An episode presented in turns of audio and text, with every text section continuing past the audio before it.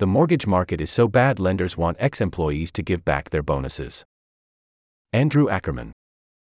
The mortgage industry is notoriously feast or famine, but there's no obvious way out of this bust. David Siegel went to work for an affiliate of Guaranteed Rate in 2021 and got a signing bonus of more than $100,000. Interest rates were super low, and mortgage bankers were raking in cash. Now that business has dried up, the mortgage company wants its money back. He said it fired him one month shy of the date when it could no longer ask for the bonus back, then demanded the money. Guaranteed Rate and its affiliates are also telling hundreds of other former employees that they have to return their signing bonuses, people familiar with the matter said. Continue reading your article with a Wall Street Journal subscription.